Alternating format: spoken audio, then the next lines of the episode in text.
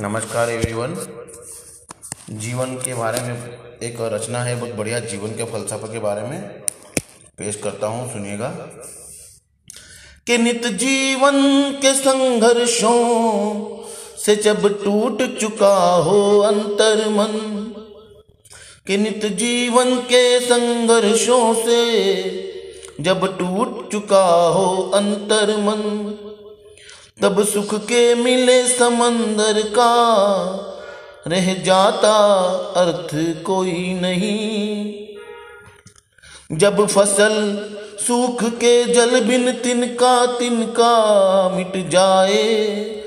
जब फ़सल सूख के जल बिन तिनका तिनका बन मिट जाए।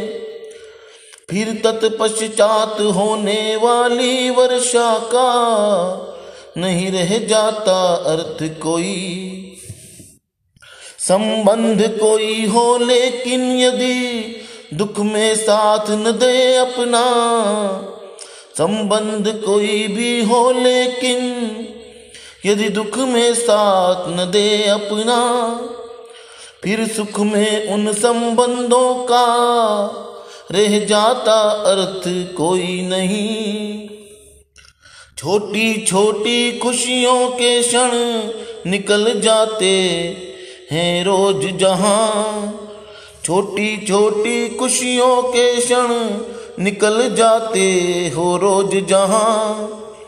फिर सुख की नित्य प्रतीक्षा का नहीं रह जाता कोई अर्थ नहीं। जब मन कटुवाणी से आहत हो अंदर तक छलनी हो जाए।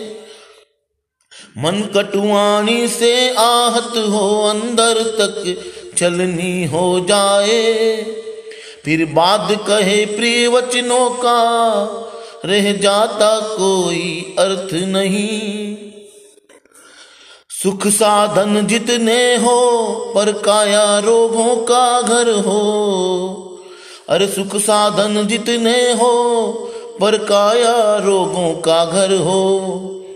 फिर इन अगणित सुविधाओं का रह जाता कोई अर्थ नहीं। धन्यवाद, सुनिएगा ध्यान से।